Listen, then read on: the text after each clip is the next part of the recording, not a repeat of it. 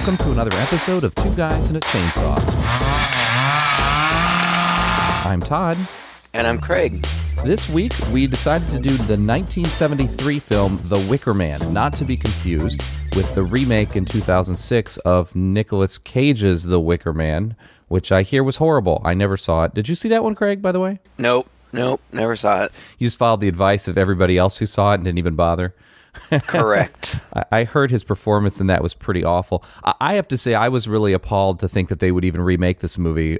Well, back in 2006, I was anyway. Nowadays, it seems like every movie movie gets remade anyway. But this one, this this movie is well well regarded. It's been well regarded for a long time. Like I said, it was done in 1973. Uh, this is one of uh, Christopher Lee's. Actually, he says it's his favorite film that he's ha- that he's acted in the lead actor uh, in this movie, Edward Woodward, says it's also his favorite film that he's ever acted in. And the director of this film, Robin Hardy, really hasn't directed much. Uh, he did this, two others, uh, and that's about it. But for a first time director, this movie uh, comes across really, really well. I don't know how you feel about it. I think the first time I watched it, uh, I was really taken by it. I guess in, in our intro here, I really have to say that this movie really relies on a bit of a hook. And if you have any interest at all in seeing this movie before we start talking about it, you probably should go out and see it first. Anyway, that that's my history with the movie. That's what I know about it. How about you, Craig? Uh, what's your history with this film? Uh, none. Uh, I mean, I, I had heard of it. The title was very familiar to me, and I had, you know, seen memes and and other things about the remake. And I you know I've seen stills and some just like super super brief clips of uh, Nick Cage um, in the remake. But and I kind of had an inkling of an idea of what it was about. Something to do maybe with I I don't know. I don't want to say a cult but that's that's the best word that I can come up with you know some kind of like cult activity that somebody, some guy was investigating or, or something. But that, that's it. That's all I knew about it. Uh, and I really knew nothing about the original at all. And, and, you told me not to read anything about it, so I didn't. And so I was going in blind, really. And uh, man, it's a weird movie. it really I, is, isn't it? I yeah, I, I don't know. I kind of don't know what to make of. I mean, you know, in the end, when all is said and done, it all pretty much makes sense. And even though you know, throughout the course of the movie, you're trying, along with the main character who's an investigator, a police investigator, you're kind of trying to put together what's going on, but the things that are going on are so bizarre that it's kind of hard to make anything of it until you get to the end and then things are laid out pretty neatly. And and ultimately it, it really does make sense but uh, just tons of really bizarre imagery throughout. And I think that what makes it so bizarre is that it's presented in such a way as though, like, oh, yeah, this is just what we do. Yeah. Like, you know, people screwing in the lawn, like, on in the middle of the night, like, you know, big orgies and weird fertility ceremonies. Like, yeah, I mean, that's just that's how we roll. And like you're like, uh, okay. and the other thing that really struck me about this is I would certainly go so far as to call this movie a musical. Like Yeah. the music is so integral, it seems, to the ambiance and to the plot that I would go so far as to call it a musical. Yeah, that's that's a really good, and a lot of people say that. In fact, apparently, about midway through filming, the director himself announced to the cast, "By the way, we're we're filming a musical," and shocked them a little bit.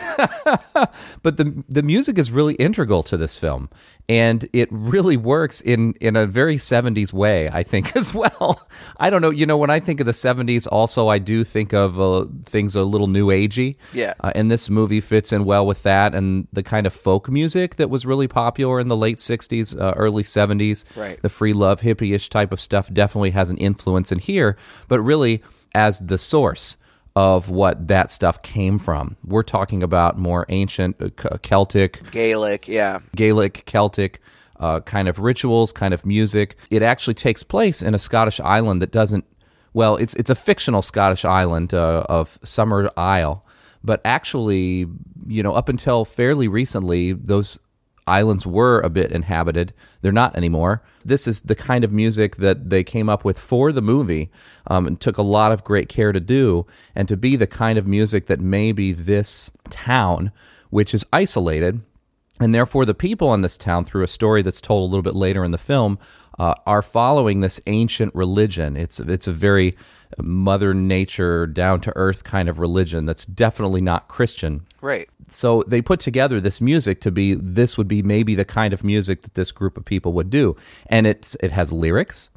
And we get some of this music right off the bat during the opening credit scene uh, through a song that's really kind of interesting. It was upon a lammas night when corn rigs are bonny. Beneath the moon's unclouded light, I held a while to Annie. Time went by with careless heed, till tween the late and early. With small persuasion, she agreed to see me through the barley. What was interesting to me about the music is that it sounds very traditional. Like it sounds like you know the kind of traditional uh, folk music that one might sing in choir in high school. But at the same time, if you listen to the lyrics, they're really pointed, and Yeah. a, a lot of the time, I can only imagine. You know, I can't imagine that the lyrics that they are singing are traditional lyrics because they're filthy. like it's it's it's so much about sex and you know ultimately it ends up basically being about fertility and rebirth and and that type of stuff but it's and it's not pornographic No. but it's graphic like you it, and it's just a little bit jarring to you know hear young people and sometimes even children singing these lyrics that are highly highly suggestive it makes the very straight-laced sergeant howie uh, who is our main guy, eh, eh, eh, he's uneasy about it from the beginning, and I would be too. Like it's just, but again, it's treated in such a nonchalant way. It's a weird juxtaposition of these these strange, suggestive lyrics, but then presented in almost just like a fun and carefree kind of way. It Well- was unsettling to me, like not upsetting, but unsettling. Well, it is. It's unsettling to uh, maybe even to our own sort of uh, semi-prudish Christian sensibilities, right? Yeah, yeah. Where where we're okay with violence, but sex becomes a little uncomfortable. and and this is a very different, you know, uh, society. It's very uncomfortable in that way, in that sex is treated as a very natural, normal part of life. They're educating their kids about it quite early, and quite frankly, their rituals around fertility and sex and things like that. And like you said, it's very nonchalant. And our main actor, uh, Sergeant Howie is his name, is sent to this island to investigate the disappearance of a girl. He has been sent an anonymous letter uh, with a photograph saying that uh, this child has not been seen uh, for for a month, I think, month or two months. He's a police officer. And I guess I have to say, especially if you're going to go out and see this movie, there are different versions of this film out there. The original director's cut of the movie was kind of lost. And it was lost due to the things that happen with these things where the negatives uh, in the studio get misplaced or accidentally destroyed much later in history, and people were going back and looking for this original version. They could find little bits and pieces of it here in some prints that were made. Uh, there was a telecine transfer that they pulled some footage from, and there have been a few different versions of this film put together. Uh, there's a really long version. It's uh, I think it's 113 minutes or something. That's supposed to be that original version, which uh, we don't think was ever seen in the theaters. It was definitely not seen uh, on this side of the uh, Atlantic. Then, when it was put on video, there were some scenes added from the old one. When it was put on DVD, they added some other scenes in, but took other scenes out. At some point, for one of these later DVD releases, the director put together what he calls the definitive director's cut. And it's not the full version he originally cut, but he came out and said, "Look, we I think this version here is fine. Uh, it's the best of what we have. It gets across my point entirely, and I'm totally satisfied with it. I'm going to call this the director's cut. And I'm pretty sure this 103 minute version is the one that we saw. And I read the description of some of the scenes that were cut. There were quite a few of them, really. None of them really seemed all that integral to me uh, as far as plot was concerned. Um, like, for example, I mean, we hear at some point in the movie that Sergeant Howie is uh, engaged to be married. And um, I guess there was a scene where you actually saw him with his fiance at one point. And okay, fine, whatever. I, I don't really necessarily think that it was all that important to the plot. So who's to say? Because I, you know, we haven't seen it in its full glory or whatever, but it seemed to me that the stuff that was cut and, and potentially lost, as I was reading it, you know the descriptions of the scenes i wasn't thinking oh man i sure wish i had seen that. Like it, it just seemed like longer monologues about apples and you know like stuff that uh, i wasn't particularly all that interested in anyway. But it, it starts out pretty typically where you've got you know this outsider coming in to this environment and you can tell right away that this is kind of a an odd environment and he's very much an outsider and he's not wanted there or at least that's how it seems from the very beginning i mean it seems very clear yeah. that these people are not interested and they don't even want to let him come on land you know like he lands in this hydroplane or whatever. They don't even want to send out a dinghy to come get him. They're like well we're gonna have to check with lord Summers Isle or whatever the guy that you know governs the island and he's like no i'm a police officer you have to let me on. And so like they begrudgingly do and then he starts asking about this missing girl and they're just shady as hell like you can Yeah. tell like it, it- like there's no question that they are being entirely evasive and shady and they're all like oh nope never seen her don't know no no by Yeah. that name around here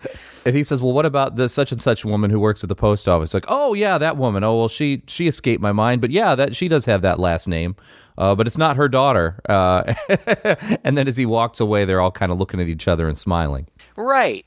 And then he goes to the post office and he meets this woman who supposedly is the mom of this missing girl. And she's like, Oh, no, I don't know.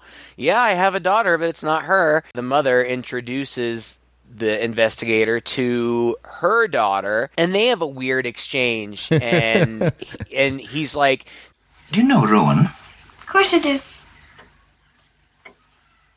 You do. Of course I do, silly. Uh, do you know where she is now? In the fields. She runs and plays there all day. Is she? Do you think she'll be coming back for tea? Tea? Hares don't have tea, silly. Hares? She's a hare. Rowan's a hare. She has a lovely time. it's so weird. Yeah. And that goes on for a while. Yeah. Um, all of this shady business. Now, the thing that kind of got me, and, and building up to a little bit, okay, so eventually he, like, he asks around and everybody's shady, and then he goes to get a room at the local inn. You know, it's one of those things where everybody's partying and having a good time, and then the, the second the outsider walks in, it's just dead like dead silence. silence. yeah, like, we weren't doing anything. Who is this man? right. Right. So he asks for a room and he gets introduced to the innkeeper's daughter, whose name is Willow. She's played by Britt Ekland, who I recognize. I, I think I recognize her. I, I, don't know if you know this about me. People are often shocked to hear this about me, but I have never seen a James Bond movie ever. What? Any of them? Still? Yeah. To this Um, day? Yeah, never. Oh my god. Never ever. But I think that I've seen her in stills. She was a Bond girl uh, at one point. Um, she's very beautiful and you know the sex kitten kind of girl or whatever. Swedish, like big blonde Swedish, pulled straight out of ABBA or any of the European movies that were popular Yeah, at this time. it's a definite look. She's gorgeous and like she was married to I think Peter Cushing for a while. She dated Rod Stewart. She got around. they didn't even use her voice. They they dubbed her. They did a good job. I wouldn't have even noticed. I don't think, except in some of the singing um, scenes. But and that was the first time they sing a song about the the innkeeper's daughter. Yeah. and it's just it's just really lusty and like they're dancing with her and like thrusting their pelvises into her butt. And she's laughing you know, about like- it. Her da- her father's standing right there. He's going in with the song too. He sings a verse himself. I know. Like I, I just thought, gosh, this is so weird. Her ale it is lively and strong to the taste. It is brewed with discretion, never with haste. You can have all you like if you swear not to waste. The landlord's daughter, and when her name is mentioned, The parts of every gentleman do stand up at attention.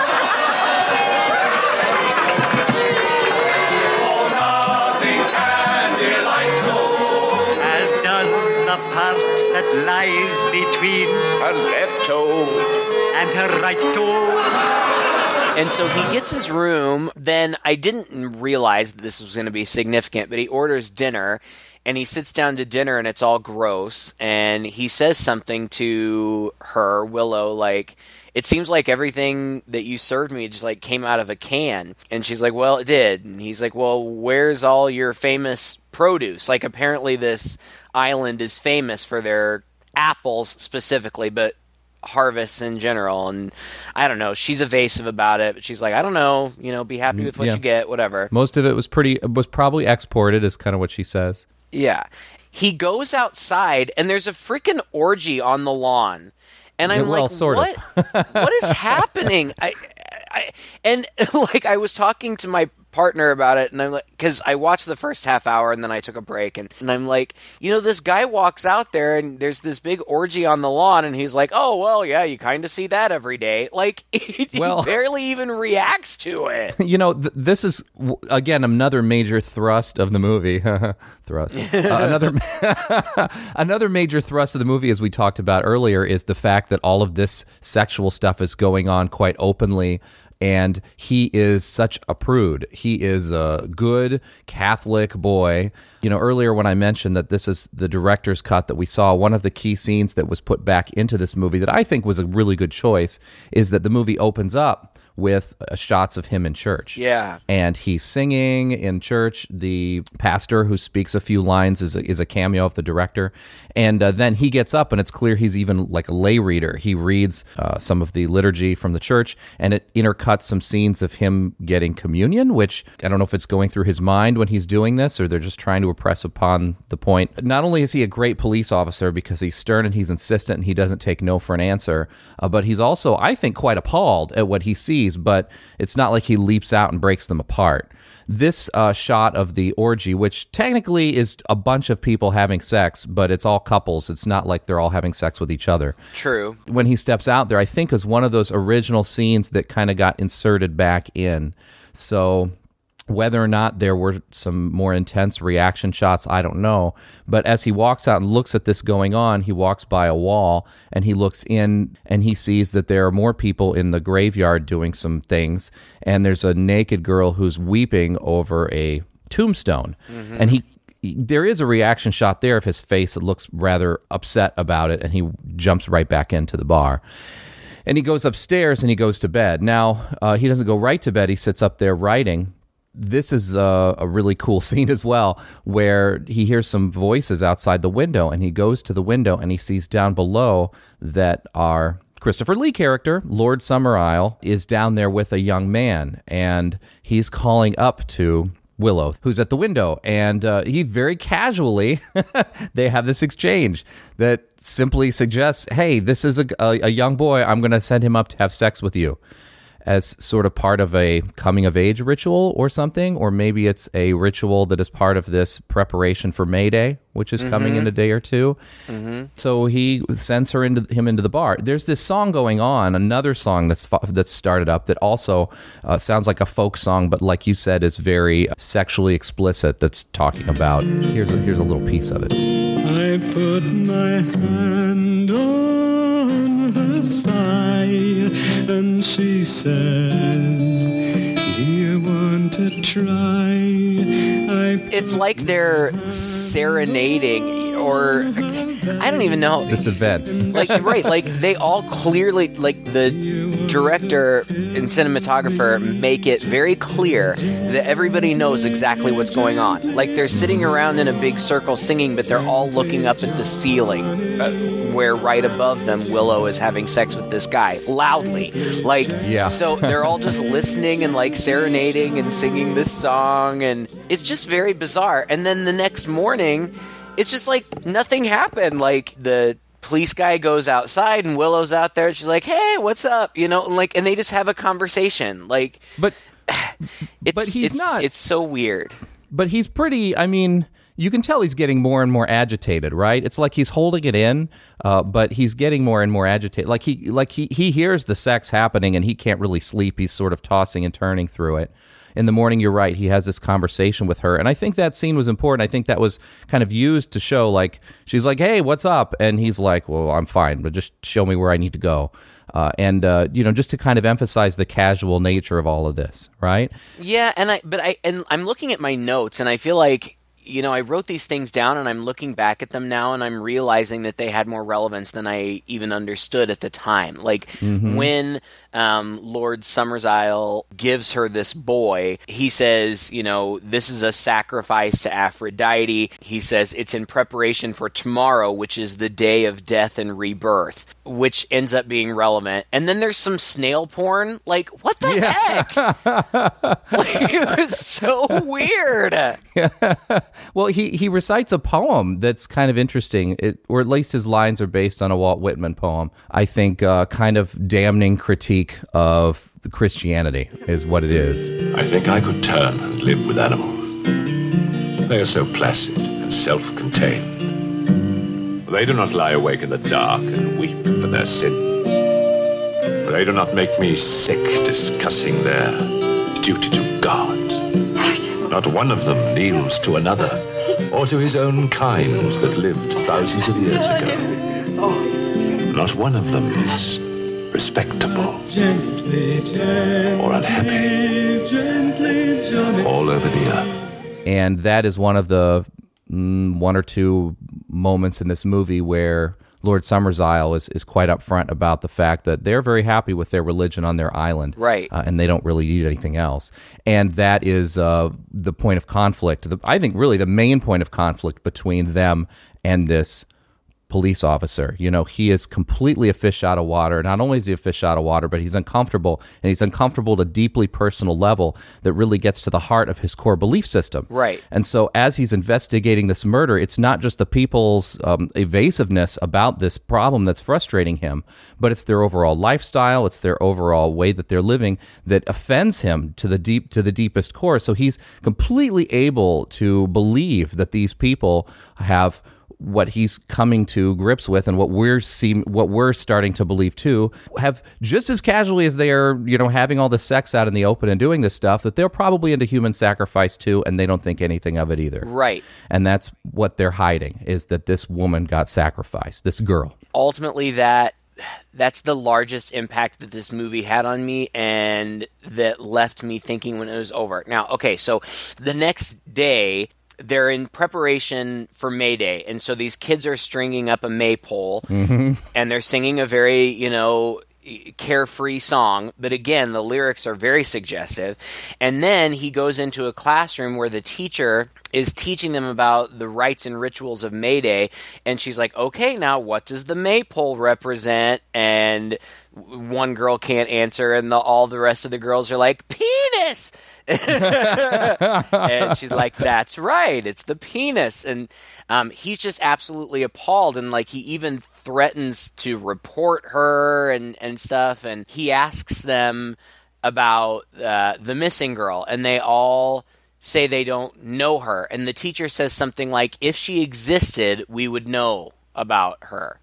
Um, but then he forcefully takes from her the school roster and he finds the girl's name on the roster. And so he chastises the children and the teacher that you're all liars, you're all liars. And she takes him outside and she says, We're not lying. I said if she existed, we would acknowledge that. And he's saying, so if she existed, so you're saying she doesn't exist, so she's dead? And the lady says, we don't use that word here. You know, when we leave our earthly bodies, we believe that we go back into the land and nature and the spirits of the earth and, and all of that stuff. So there's really, we don't acknowledge death and and she kind of lays it out. You know, Yeah. I, I was kind of surprised that she was so forthcoming once that they had been caught. And she says, you know, he's like, well, where is she buried? And and she's like, well. In the ground, and he's like, "Well, you mean like in the churchyard?" And she says, "Well, not exactly, because the building that was once used as a church isn't used as a church anymore. So I don't know if it technically counts as a churchyard." Basically, what she's saying is, you know, we don't practice Christianity here. It's something else. And that's what it becomes. And eventually, Lord Summerisle kind of lays out the same thing, and we'll get there. But this has been running through my mind since we started. The biggest impact that this had on me was the idea of religion and how when something is so ingrained in you or me or whomever it might be, anything that's different or that challenges that becomes so upsetting or, or seemingly illogical when really why is their religion any better or worse than Christianity? Right. So they celebrate sexuality. So they celebrate nature. So they do things differently than some might expect. Who are you to judge, Mr. Judgy Sergeant Howie? Like, they all seem pretty happy and content in their lives and their practices. So it just, it had me questioning that. Like, you know, I think that I identify most with him because I come from, you know, a Judeo Christian background and and so that seems very normal to me and what's going on with them is so out of the realm of normality to me that just like him I immediately make judgments and say oh my gosh that's so weird how could they possibly be doing this how could they be so you know explicit in their discussions of sex and and all of those things well maybe I'm just a prude too. You know, it's just a it's just a difference. You know, it's it's who's to say one is better than the other? It's just different. Well, it's true, and especially when you compare it and contrast it with uh, what the opening scene of the movie, them him giving this liturgy for the you know the ritual of communion, and I think it's no accident that those flashback scenes are filmed in a kind of fantasy, gauzy way uh, that the some of these rituals are filmed in in this movie because you know well okay what is that communion ritual? It's eating and drinking the body and blood of Jesus Christ, you know, a guy who's not there. I mean, to an outsider, that itself seems Right. pretty bizarre and pretty weird. And so, yeah, of course, this is all going to seem weird to him. And like you said, the movie takes great pains to show. I- think it's quite skillful in the fact that here it shows that from from the child level, you know, they're quote unquote undo- indoctrinating their children. They're educating their children in their way of life, just as we all do. It's just very different from what you know you and I are familiar with. But again, it's the same thing. And that maypole scene is it's cute, I think, because it's this very innocent, like the guy who's leading the song is almost like the youth pastor of this group, right? Like he's up there, he's smiling, he's very clean cut, and he's using hand motions while they're dancing to illustrate what's essentially kind of a birds and bees cycle of nature kind of song. The tree comes from the earth and from the seed, and then the bee pollinates the flower, and then the man Right. gets in bed with the woman, and then uh, you know the baby is born, and then they go to the ground, and a seed comes from the ground. It's it's actually when you break it down, it's not really disgusting as it is quite natural. you Right. know, it's just the context. That's that's that's Yeah, I, that's that's what I was thinking exactly. I mean, you know, the the whole sex being kind of this private and maybe even dirty thing is a very puritanical I don't want to say strictly Christian, and, and I, I identify as Christian, so I'm certainly not trying to insult anyone, but it's kind of a puritanical notion, you know, Mm-hmm. like, so what? You know, sex is natural and, and reproduction and, and birth and the cycle of life, that is very natural. Why are we so prudish about it when it comes to talking about it or, or hiding that natural process from children. Um, and I'm not saying that I think that exposing children to that at such a young age, I'm not saying I necessarily think that's appropriate, but it made me question. It made me question my own beliefs and Well, also, you know, you, you see both, you see all sides of this really because there's this sort of song, uh, but then there's also that landlord's daughter song that we heard earlier, which is just this bawdy, like Irish drinking song about how the landlord's daughter is the town slut. Yeah. And and that's a very different approach. You know, it's not like they're sitting around singing about how beautiful sex is. They're all like grinding up against her and singing all these lyrics about how she's a slut and and she's laughing and going along with it. Well, I think that the only thing that made me uncomfortable about that scene was the fact that her dad was there and participating. That was weird. yeah. you know, beyond that, it's a bar. You know, it's a pub. They're singing a pub song. It's not like that's all that much out of the and, and okay so you've got a flirty barmaid. Oh i've never heard of that before. You know Right. like not that big a deal. I think it was just the fact that her dad was and it, it, it didn't even seem like it was lascivious you know? Like he was just in on the fun. Yeah, Um, yeah, of course. i don't know You're right, but but it's all kind of a test in a way for this Howie character. Totally. they're, they're all really pushing him. You know, some of this stuff he's stumbling across naturally as they're getting ready for the May stuff, but things like that, they're really pushing him uh, and really testing him to kind of see if he is who they assume he is. As the movie goes on, he goes back to the cemetery and he sees a couple graves there, and there's a gravekeeper there, and he asks, "Where's this grave?" And he's like, "Oh yeah, that's Rowan's grave." He's like, "Really?" He says, "Yeah." And we plant this tree like we do on all the graves, and there's a little something dangling from the tree, and he's what's like, "What's that?"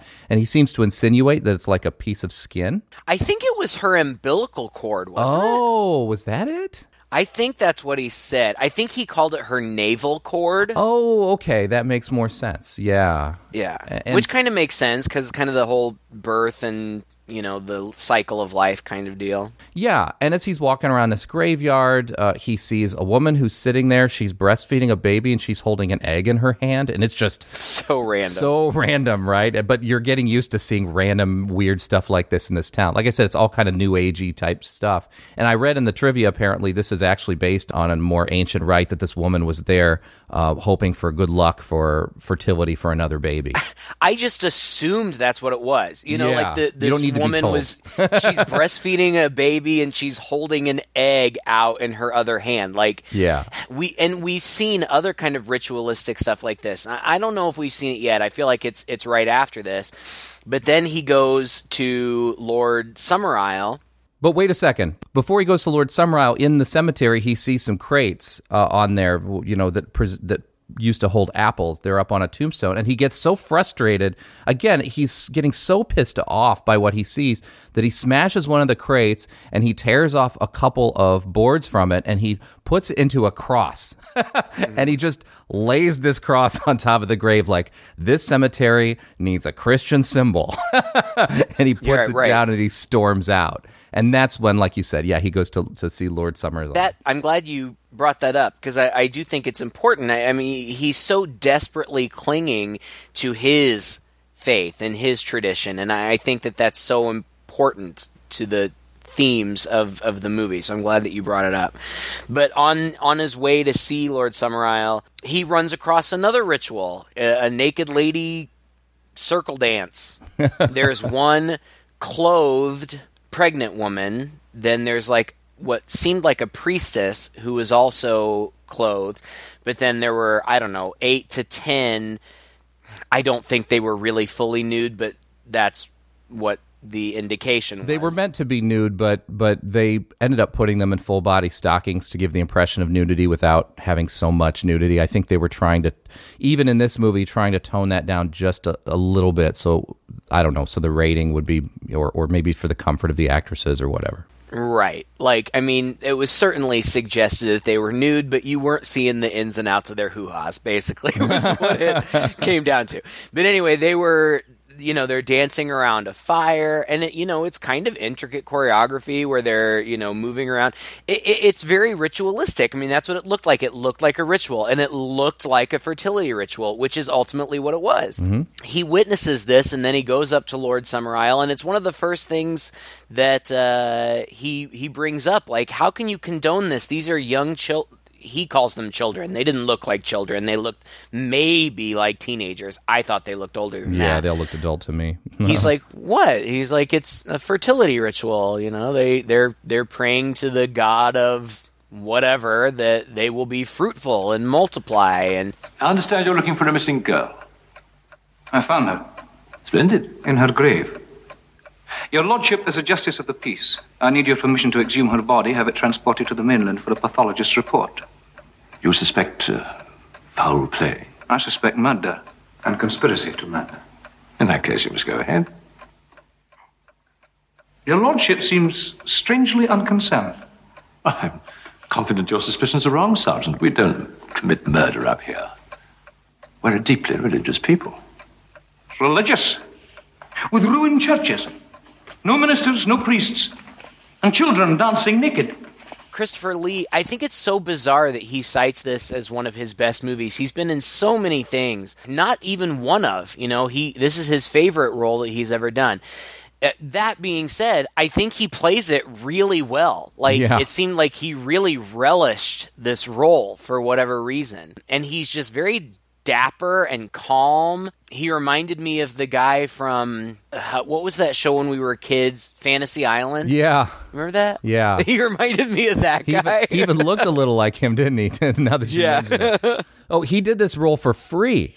And and then he went around the country on his own dime to help promote it and did interviews wherever he could. I mean, he was that passionate about this movie. Yeah, anywhere they would have him. I read that. I thought that was so interesting. Like literally, you know, he would do local AM TV spots, you know, totally for free to promote this movie. That's how into it he was. Some of that had to be a little selfish, maybe, because by this point he was really in danger of getting typecast for just playing Dracula so many times with the Hammer Right. horror films and, and, and those those villainous roles. That this was a pretty big departure for him on the screen. I mean, he's a very accomplished actor; he can certainly do it. But I think he really had to prove it, and he was really hoping this movie would be a big success for that reason too. But like I said, even like you said and I have said, even later in life, he's looked back and said this is his favorite film, his favorite role. Like I said, he's very calm. You know, he just Howie, uh, the cop at this point, is really agitated. Yeah. Like he's he's appalled by what's going on, and Lord Summerisle is just very calm and just you know kind of is trying to lay it out for him. And he you know he says on this island we believe that the old gods aren't dead. Howie says something like, "Well, what about?" The true God, and he's like, "Oh, the Christian God. Oh, he's dead." Yeah. so we don't really care. But he just lays it out very plainly and, and says, you know, my grandfather came here. You see, his experiments had led him to believe that it was possible to induce here the successful growth of certain new strains of fruit that he had developed. So, with typical mid Victorian zeal, he set to work. Best way of accomplishing this, so it seemed to him, was to rouse the people from their apathy by giving them back their joyous old gods. And that as a result of this worship, the barren island would burgeon and bring forth fruit in great abundance.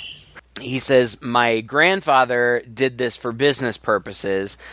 My father continued it out of love for the island and the people, and that's why I continue it as well. And so they've got all of these traditions, and he makes it out as though you know it it it works. Our island thrives because of our practices and because of our belief, and Yeah. he just presents it in a very nonchalant way. Seeing him present it in such a casual way, and seeing Howie respond to it with such disgust, that's when I started to think, you know what, Howie, like open your mind a little bit. You need to chill out. you know, like Yeah, you're so so so it's not your way. All right, if it works for them, it works for them. Chill out. it's really important that by this point in the movie, Howie is coming is starting to come across a little less like a sympathetic character. Uh-huh. There's still this mystery, right? But the mystery of the missing girl, at least in my mind, is it starts to really take a back seat to what overall is ha- is going on on this island. You know, what other mysteries do they have? What can we possibly understand about what they do? Not to say that you're coming and thinking, okay, yeah, human sacrifice, all right, you know, it's their thing, so I get it. It's it's cool. You know, not to say that Right. the movie's trying to give you that feeling, but it, it adds to that mystery anyway. This idea that if these people are so cool with all of this, um, and there seem to be great, wonderful people, you can't imagine that this group might not also be fine and cool with human sacrifice if it works. And Right. they've been doing it for generations and whatever. Well, and at this point, at this point, that's only his suspicion. We don't know. he has no proof. that that's right. He has no proof except for that this girl is missing, and there are other, you know, suspicious things. Like uh, every year they take a picture of a young. I, I assume virgin in front of the harvest, and they uh, put it in the inn. And the picture from this year is very obviously missing, and and they explain it by saying it fell off the wall and got broken or something. But he's very interested in finding it uh, first he asks permission to exhume the missing girl's grave because they've conceded that she's dead at this point or not dead because they don't use that word but um, that she's no longer living in her corporeal body and the funny thing is he asks permission right away and is given permission right away Yeah. and and then like 10 minutes later he's like Lord Summerisle, I am interested in one thing the law. But I must remind you, sir, that despite everything you've said, you are the subject of a Christian country. Now, sir, if I may have your permission to exhume the body of Rowan Morrison. I was under the impression I'd already given it to you. yeah, that's his last line to him, which is also really interesting. It's like Howie, he's not really listening to this guy. Yeah. He's so distracted by the elements that are making him uncomfortable with this island and these people and their culture and stuff in general that he doesn't really have a clear head about all this. I mean, keep in mind, and, and this was going through my mind from the very beginning of the movie, he was tipped off to this by an anonymous letter. And a Right. photo and he's taking this photo and this letter completely at face value. Uh-huh. This guy hasn't questioned that. And I guess it's his job as a police officer not to.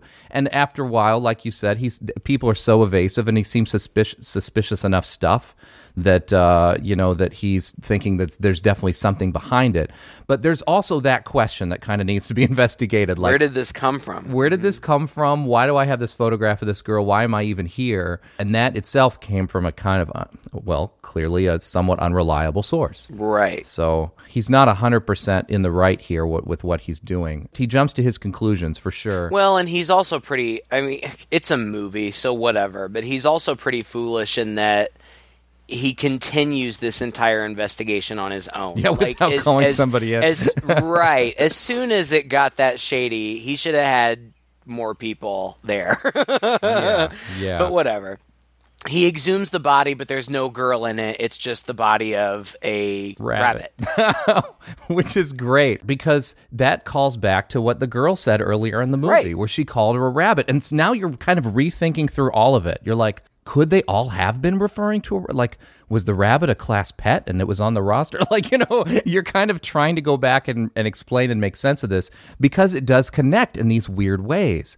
And we've seen a lot of this imagery just peppered and sprinkled throughout the movie. Again, upon rewatching, you probably notice more of it. But, you know, the woman Yeah. this, who ran the sweet shop, there are tons of these chocolate Yeah. rabbits and things in the window. Of course, you know, the rabbits and the eggs are all kind of part of fertility and, and, and that Maytime. the, there was really weird set like not only a lot of the rabbits which you know is a sign of spring in christian mythology well, it's not really Christian. I guess it's more Yeah, it's pagan uh, secular. But you know, it's a it's a, a sign of spring. So there's that.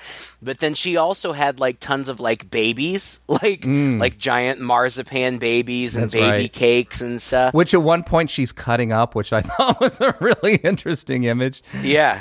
Later it on, was, it was weird. later on, he goes to accuse her of being a terrible mom. That like he says, "I know your your girl's dead. I know you all sacrificed her, and I can't believe what a horrible mom you are." And she's looking at him like sweetly, like, "Honey, I don't even know what you're talking about." While she's cutting this cutting this giant marzipan baby into segments.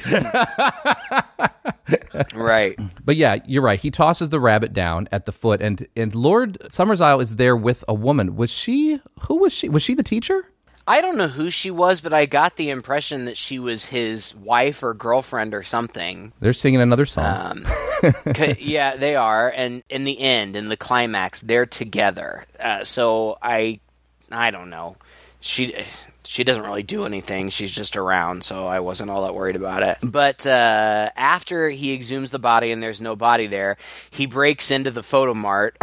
That's right. and finds the har- the missing harvest pick um, with Rowan, and he realizes that unlike all of the other photographs of the girls with the harvest, in this picture there is no harvest. And he says to himself, "The crops and Rowan failed." And then he has this revelation: she's not dead, but they're going to sacrifice her, like Hmm. on May Day or whatever, which is the next day. Yeah. So he goes back to the hotel, and this was my favorite scene just because I kind of couldn't believe what I was seeing. Willow does like a like a seductive, like beckoning song and dance in her bedroom, which is just right next door to his, and like it totally has this hypnotic effect on him where he's like drawn to her, like he almost goes, and um, at one point he's like totally got his body pressed right up against the wall and he's like sweating and panting and I'm like careful dude you're gonna make a mess. It's just so funny like she sings this whole song and she's just dancing around the room uh, totally naked.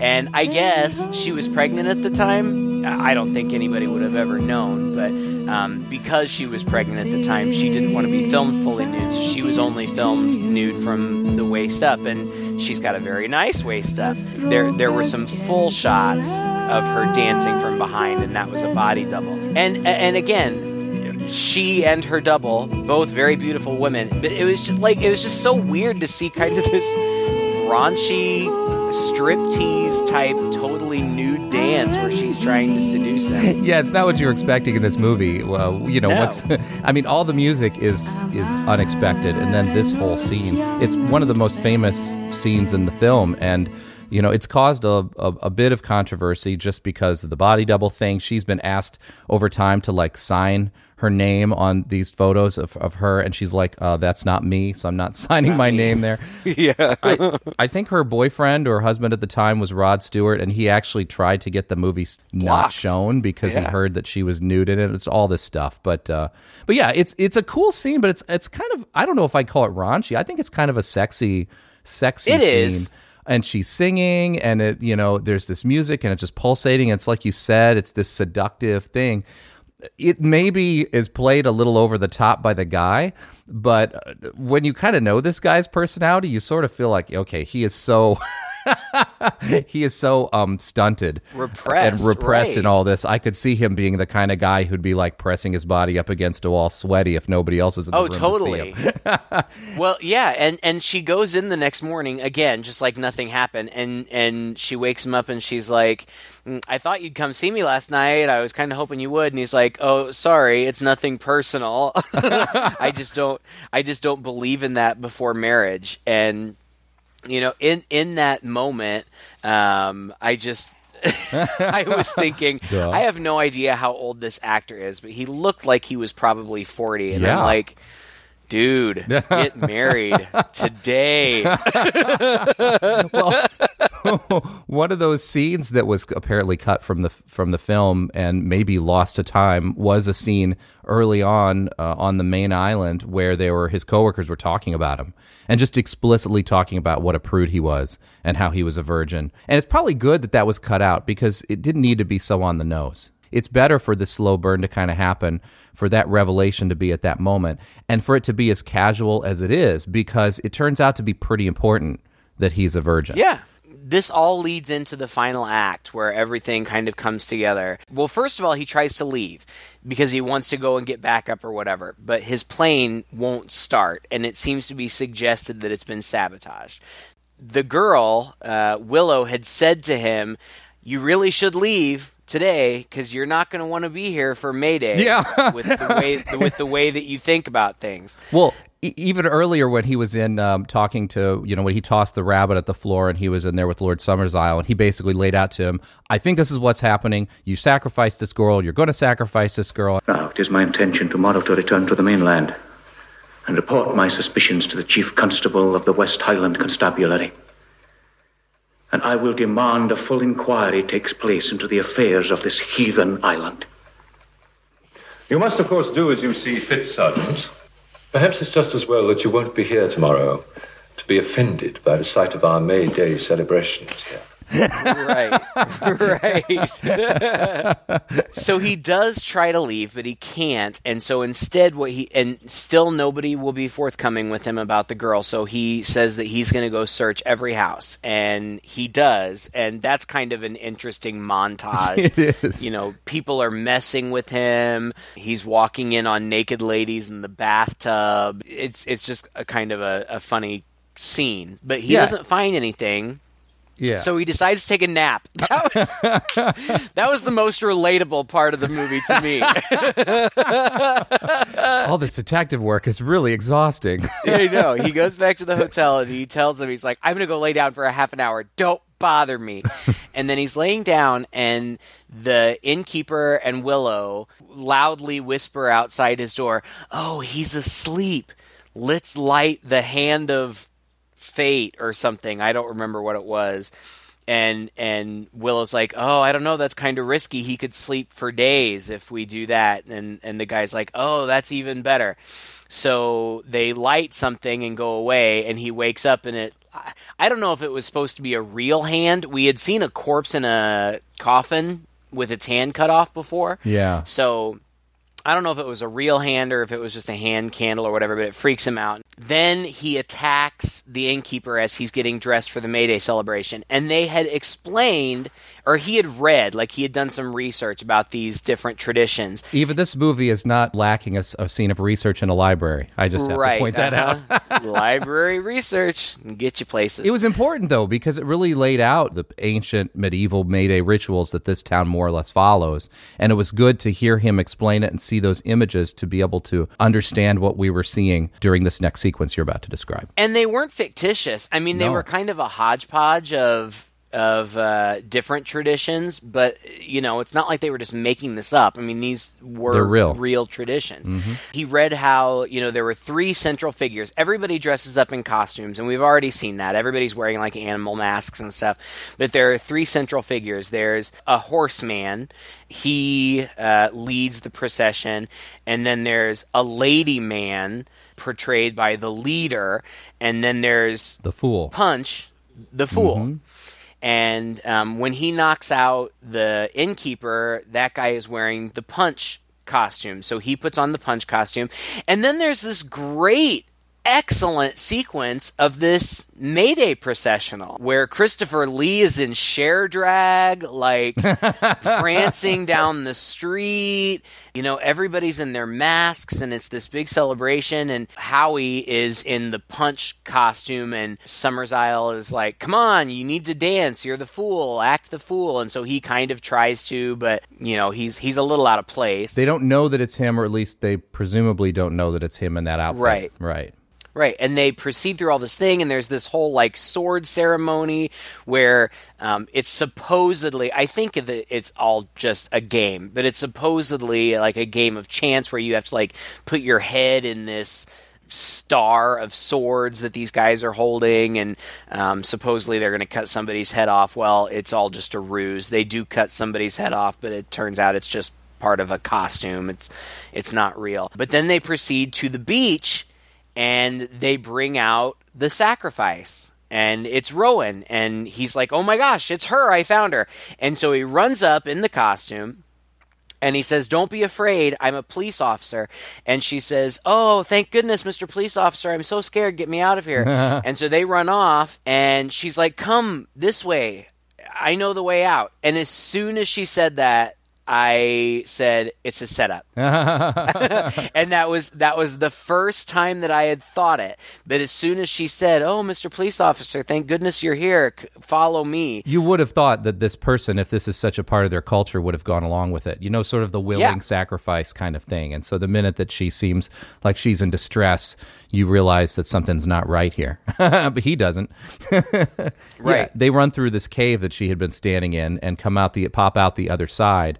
And at first it looks like they're free, but then he looks down and sees that there's Lord Summerisle and there's a Willow and like two or three other people all waiting for him. And then pretty soon the rest of the village comes over the top with their swords that they had in the ritual, looking kind of ominous, and the people start to crowd around him. And Lord Summerisle basically lays it all out for him at this point and says, Nope, you're the sacrifice dummy. you're the fool, you know, is what he says. And I just thought it was so interesting. He's like, we, you know, we need a sacri- sacrifice. He's like, animals work, but not great. He said, kids are pretty good, but a certain kind of adult is the best. And he, and the guy's like, I don't know what you mean. And he says, well, you came here of your own free will. You have the power of the king because he's a police officer, so he represents the king. You're a virgin and you're a fool. yeah. And the combination of being all of those things makes him the prime candidate to be the sacrifice. Yeah. And so he's stripped and bathed and anointed and painted and robed and led off. And he goes off on the, you know, like he's proselytizing, talking about how he's going to hold on to his faith and he will be resurrected in Jesus. And Summerisle's like, oh, good, I'm glad you think that. like, he's that like- makes this even better. yeah, all right. You keep believing that you're going to see Jesus soon, Mm-hmm. more or less. And it's it's really interesting because at this point you look back on the movie and you realize he did completely throw himself into this situation. Oh, There's yeah. nothing that anybody did to keep him. I mean, maybe they messed with the plane. It's really kind of unknown, but.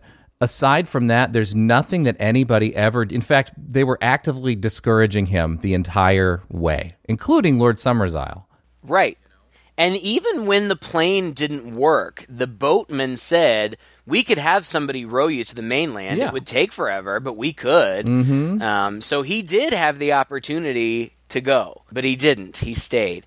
And all of the dialogue here at the end is is is really strong um, with him pleading and and calling out to his God and Christopher Lee's character again just remaining very collected and and kind of just explaining what's going on and he says now off to the Wicker Man and they drag him up this big hill where there is literally this giant wicker man. Now, I've never heard of this in any context outside of these movies, but apparently this is something of lore. Whether or not it ever actually existed is up for debate. But um, it's this giant wicker structure, and this one it looks really cool. Like into like the appendages and different parts of it are built cages that they've got animals in that they're going to sacrifice also.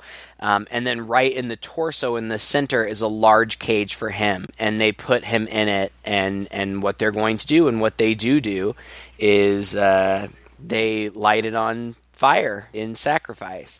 And there's great imagery of it standing, you know, because they're sacrificing him to the god of the sun. And there's great imagery of this thing burning and then collapsing right in front of the setting sun. Yeah. I just I, I I thought it was and and you know the animals are screaming which I hate but it was really effective and he's weeping and and praying and then it's it's just over. I mean they Yeah. they sacrifice him and that's it.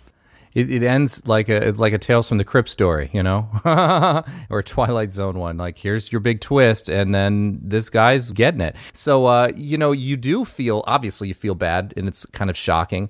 But the movie does a really good point in making all of this just a little a little tenuous. I think. Oh yeah. It really works for me. I love this movie. And I'm so glad that you didn't read anything about it, that you didn't know anything about this going in, that you hadn't read any articles about it, because that ending is so important and i feel like this this this movie is a slow burn and it's a journey and i feel like you got to go through the whole journey to really appreciate it. And on top of it it's just such a uniquely bizarre film. Mhm. but it works you know? It it doesn't fit in a particular genre. I you know primarily it's kind of a mystery but because of the ending and the subject matter it, it is a horror film. But like you said it's also a musical. It doesn't really have comedic elements to it but it's kind of funny what's what's happening with him and how they're playing with him times. It, it just has a little bit of everything. And the music is really good. It the music it really fits with the film. Uh, it was lovingly crafted. It's just the kind of movie that's that's what i would say about it. It's a lovingly crafted movie. It happens every once in a while. And uh, that was why i was so appalled to hear that they remade it. And i'm also appalled to hear that the remake sucked because I'd hate for Yeah. somebody to watch that and kind of get exposed to the bare bones of the story without being able to go back and appreciate this movie, you know, for the first time. This is the kind of movie that I can't imagine why anybody would look at it and think, you know what, we should remake this. Like, Yeah. it's, it's such, it's so odd and, and unique in its own way. You can't, I mean, what are you going to do? I mean, either you try to recapture exactly what it already did, or you try to update it in some way, which just seems stupid. Like, it just seems like a foolhardy endeavor. I, I didn't love it, but I did really appreciate it because it made me think, and I didn't expect that going in. And even in the first, you know, 45 minutes, I didn't anticipate that, but it really did make me think about, you know, belief and faith and what that means. And, you know, I, I thought that it was really interesting at the end as he's pleading how he says something like, What if this doesn't work? What if you sacrifice me and you still have a bad harvest next year? Then what? Uh, and he says to Summerisle, the only better sacrifice would be you. And I saw a flash of doubt on Summerisle's face. Mm. Whereas before he had seemed so confident, the idea that per- potentially if this didn't work, that his life might be in danger. I just got the slightest indication that that gave him pause, and uh, I really liked that. You Yeah. know, I, I think that that questioning of faith and you know comparing one faith to another and feeling so strongly that you are right in your faith and others are inherently wrong because you are right. I, I just think that's a really interesting concept you know, I watched this a couple days ago, and I've really kind of been thinking about it since then. So, uh, when a movie can make me ponder things like that, I think it's successful. Yeah, it really is. It hits on so many different levels. It's quite good. Hopefully, uh, if you had any interest in seeing this movie, you didn't get to the end of this podcast before seeing it. And even if you have, go out and see it anyway. I mean, you can still enjoy it. Yeah. All right. Well, thank you so much for listening to another episode. If you enjoyed it, please share it with a friend. You can find our Facebook page by just by searching Two Guys and a Chainsaw on Facebook. We also have a website out there, twoguys.red40net.com, where you can find this and all of our past episodes available for downloading or streaming. If you have any ideas for any films you'd like us to do in the future, send us a request. We do fulfill those quite frequently, and you can do that either on Facebook or on our comment page on that website. Until next time, I'm Todd. And I'm Craig. With two guys and a chainsaw.